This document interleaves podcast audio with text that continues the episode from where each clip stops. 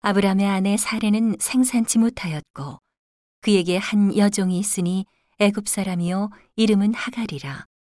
사례가 아브라함에게 이르되 여호와께서 나의 생산을 허락지 아니하셨으니 원컨대 나의 여종과 동침하라. 내가 혹 그로 말미암아 자녀를 얻을까 하노라 하매 아브라함이 사례의 말을 들으니라.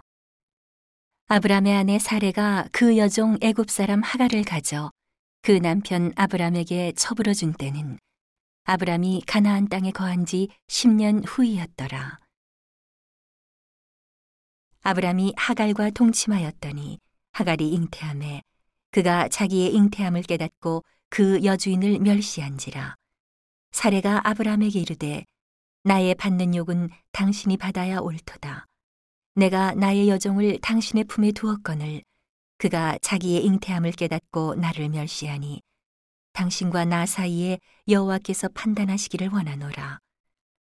아브라함이 사례에게 이르되 그대의 여종은 그대의 수중에 있으니 그대의 눈에 좋은 대로 그에게 행하라 하매 사례가 하갈을 학대하였더니 하갈이 사례의 앞에서 도망하였더라.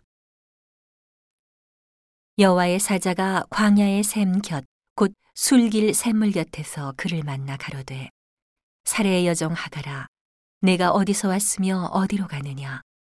그가 가로되 나는 나의 여주인 사례를 피하여 도망하나이다.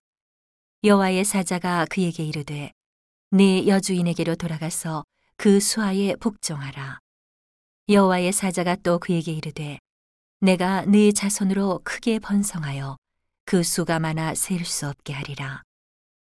여호와의 사자가 또 그에게 이르되 내가 잉태하였은즉 아들을 낳으리니 그 이름을 이스마엘이라 하라. 이는 여호와께서 내 고통을 들으셨음이니라.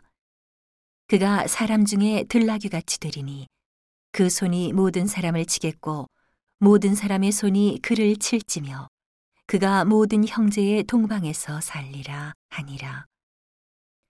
하갈이 자기에게 이르신 여호와의 이름을 감찰하시는 하나님이라 하였으니 이는 내가 어떻게 여기서 나를 감찰하시는 하나님을 배웠는고 함이라.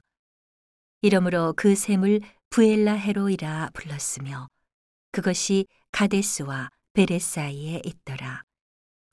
하갈이 아브라함의 아들을 낳음에 아브라함이 하갈에 낳은 그 아들을 이름하여 이스마엘이라 하였더라.